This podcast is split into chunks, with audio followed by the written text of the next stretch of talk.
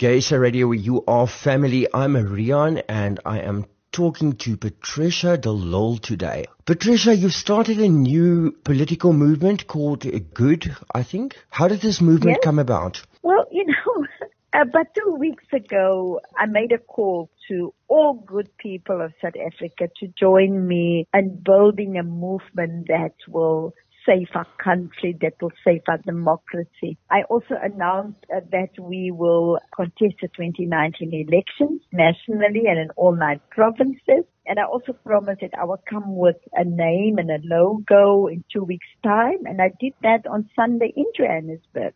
And so the, the movement's name and identity is very simple and authentic that says quite boldly what we stand for and what we are here, and that we are here to disrupt politics as usual.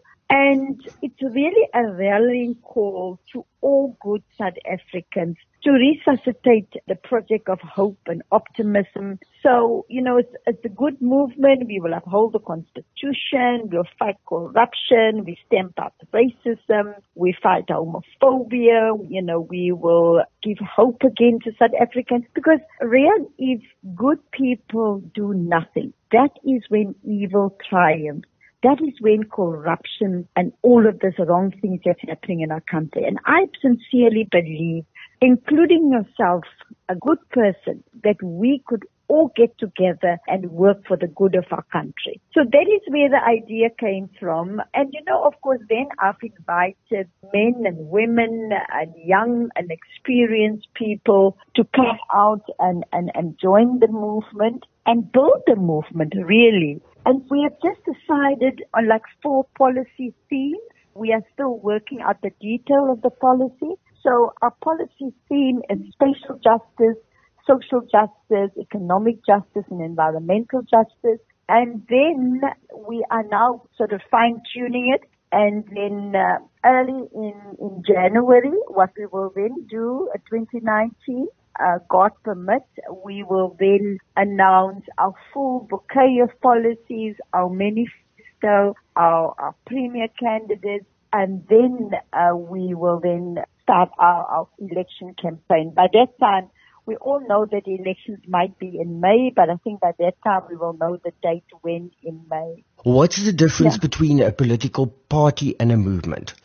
Because we want to disrupt the status quo, the template of politics. You know, all the parties are called parties and alliances and democracy and all of those in the name. We wanted a, a, a name that could just say what we're all about, that we are for the good of South Africa. So when we put up press statements, we will say the good movement, but we really just a good. That is the name that we have registered with, with the IEC. But a movement for me indicates movement. You know, we must never forget our past. We must honor our past. But I think we as a generation and especially the young people in this country, there's now an opportunity for us to design our own future. And that's why my emphasis is on young people. You know, we never want to go back to the past. And because of we looking forward, we want to move towards, that's why it's, not static it's an idea that, you know, we're going to put the idea uh, before the voters. Uh, democracy is about contestation of ideas. And if the people like what we are doing to want to mobilize the good people, then this movement must go on, even if I'm not there any longer one day. You know what I like about this is the term good. It just says so much. It doesn't bind you to race or gender or sexual orientation because good is just good. That's all it's saying. And I think that's a brilliant idea. Yes. I mean, you, you talked about the race, for instance. Good people are not racist as good people, we must say with a very strong voice that we will not allow races uh, to to speak for us. The similar, you know, what what we're also saying in what I said on Sunday that you know you don't need to be a black person to fight against racism. You don't need to be a woman to fight for gender equality. You don't need to be a gay person to fight against homophobia. And that is what good people do that, you know, we share a set of values and then based on those values of good people, because good values are in all of us. doesn't matter, all races, culture, color or creed, it's there. It is just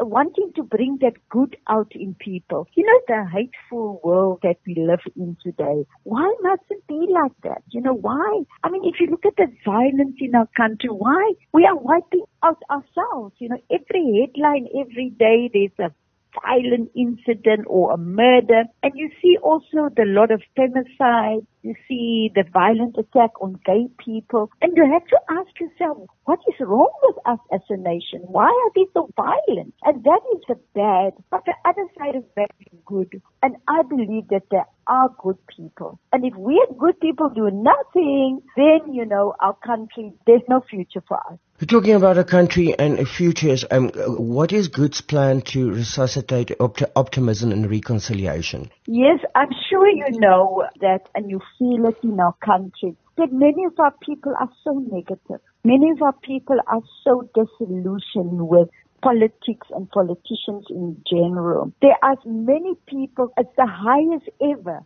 you know, in the research that we have done that shows that the highest ever amount and percentage of disillusioned people in our country. And we really want to target that market and to say to that market, you know, let us get together as good people and let us, let us bring back hope. Let us resuscitate the project of reconciliation, for instance, because good people believe in reconciliation. But it's really an idea that the time has come for. After 24 years in our country of all the bad things, it's almost a quarter of a century, we can't sit back because nobody else is going to come and do it for us. We have to do it ourselves as South Africans to bring back hope to our nation. Tell me a little bit about the values that guide the Good movement. The values that are guiding us are also very simple values that everybody can understand. And that is the truth, it's trust, it is equity. We must bring about equity, but also solidarity amongst ourselves. You know, our constitution's pre- preamble said that we should be united in our diversity. And then, of course, we all need to be of service to our country. So those are the values that are guiding us. And I'm sure, you know, the values that I've just mentioned, you can find it in every, every good South African. Your policy positions? The policy positions, as I've said, you know, was four themes at the moment. It is this spatial justice where we believe that, you know, we have to deal with the apartheid spatial planning where, you know, poor people and where race, uh, still race and space where you live still determine your opportunities in life. But we also address under spatial planning the issue of land. And how are we going to deal with the one, the distribution of land, but also land restitution? Now, we start from a position that all public land is for the public good. Now, public land is in the position of national government, provincial government, and local government. They're sitting on vast, vast, vast pieces of land. And we say to government that all the public land is not a commodity to be privatized or traded with. Its first purpose is to serve the public good. Then, of course, you have to look at the ownership of land. Who owns the land currently? Big parcels of land is in the ownership of the state, that's government. It's in private sector, churches own a lot of land, banks, traditional leaders. And if we really want a lasting solution, all of the landowners must become part of the land solution to do land distribution. So all of the owners need to look and say, you know, I've been sitting on this land for how many years? Do I really need all of it? Can I dispose of some of the land for public good? And we, of course, don't believe in uh, expropriation without compensation because there's significant public land holdings and that expropriation should really be a last resort. It's already in the constitution. For instance, when I was the mayor of the city of Cape Town, if we needed a piece of land that was owned by a private owner to build a road or to construct a clinic and all of that, the process is that you contact the private owner and then if the private owner don't want to expose of the land, then you offer the owner market value, and, and then you proceed with expropriation. So it is not constitutional. This is GaySA Radio, where you are family, and uh, we're continuing our chat. I think big questions from my side, being an LGBTQ plus radio station, is how Yeah. supportive is good going to be regarding LGBTQ plus rights? Well, first of all, I'm very proud that I've been part of the team that worked on the South African Constitution. And I was also re- very relieved to see that all the rights and freedom that we fought for, that even in our courts, those, those rights have been upheld. I know what it is to live without rights. And, you know, in the past, we had to fight for rights. And I promise all South Africans that I will continue to fight to protect the hard-won rights of every single person in our country. For me, Rian, it doesn't matter what you look like, where you come from, who you love, or who, where you pray. I grew up in a family of, of inclusivity. Every one of us have got rights and those rights must be put, uh, protected. And for me, LGBTQ, Q plus. uh, you know, we certainly support your rights. You're entitled to your rights in terms of the Constitution. No, we see homophobia happening around us. Yes. Across Africa, not just here. Yes. What are you guys planning to do about homophobia? We do not support any intolerance of anyone of any kind because the Constitution protects all of us. It says in the Constitution that South Africa belongs to all who live in it, united in our diversity. That same sentence is in the Constitution of the Good Movement. And to build a good future for our country, we need to give life to that Constitution. I always say to citizens, we must read the Constitution, we must know our rights, and we must claim our rights so that we can create a just society, a safe society where all citizens care for each other. And like I said to them, I said it to earlier on, as much as you do not need to be a black person to fight racism. So you do not have to be a gay person to fight homophobia. We must all fight homophobia. You don't need to be a woman to fight for women's rights. It is something that all of us must do within society. The one thing I think that very much lacks Yeah. or, or happens in South Africa that I've personally seen now recently is Yes. on paper there's a lot of rights like for example transgender Exactly. rights. Those rights are there. But people in everyday life still struggle and I specifically want to ask the transgender question here.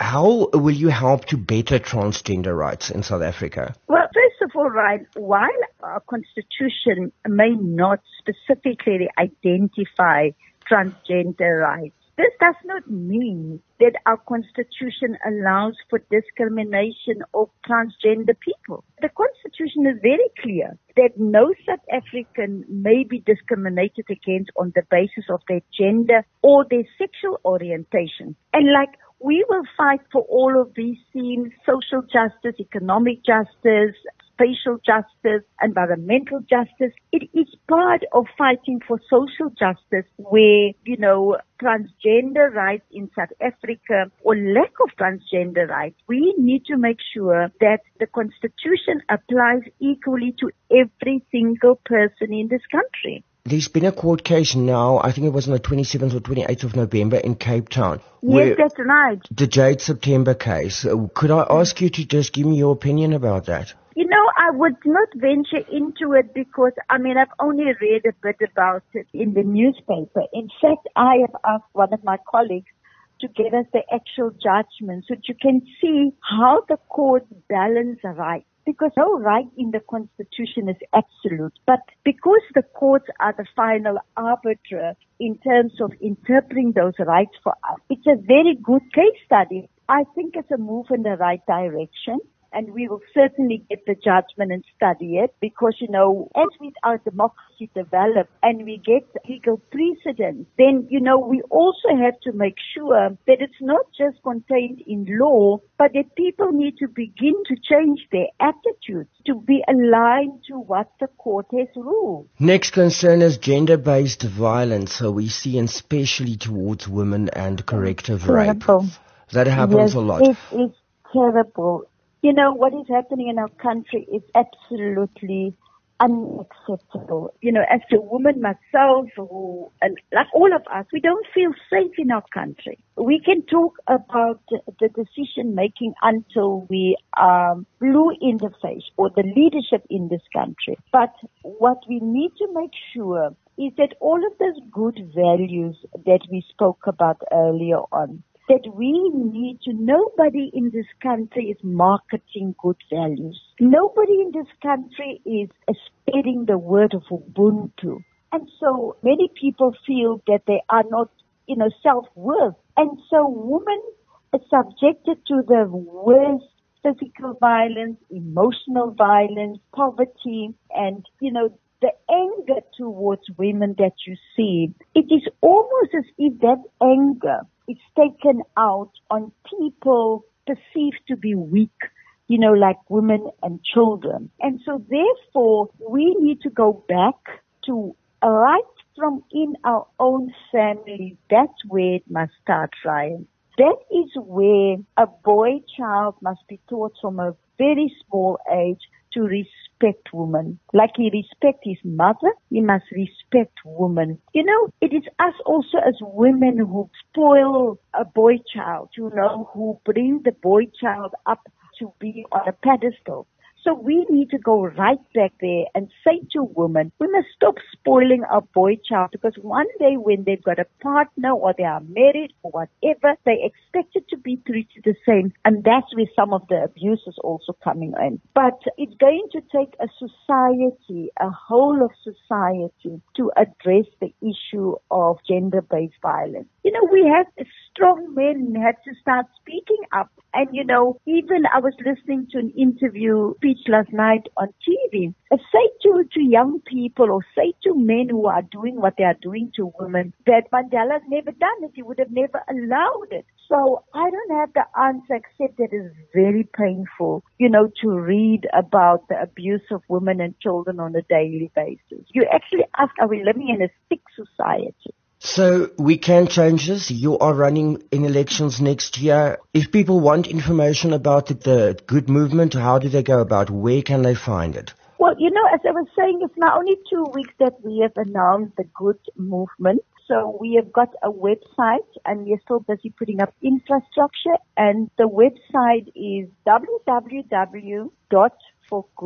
www.forgood.co.za. And then obviously on Facebook as well. Yes, yes, and we've got Facebook and we've got Twitter, um, and you know, because you know the good movement also want people to be part of decision making. Currently, we are not part of the decision making. The way we are structuring the movement is to make sure that we're going to use a lot of digital communication. You know, whereby if if we want to know and, and take a decision, you know, everybody's got a cell phone. If you are a member for good, you will get a message from us because your view counts. And so we're going to rely a lot on the digital age to communicate with all South Africans. Patricia, thank you so much for your time and you will keep us posted thank what's you. happening. I certainly will. Take care and thank you for the opportunity. GaySA Radio, your family, I'm Rian and that was Patricia de Lille uh, talking to us about an amazing new movement called the Good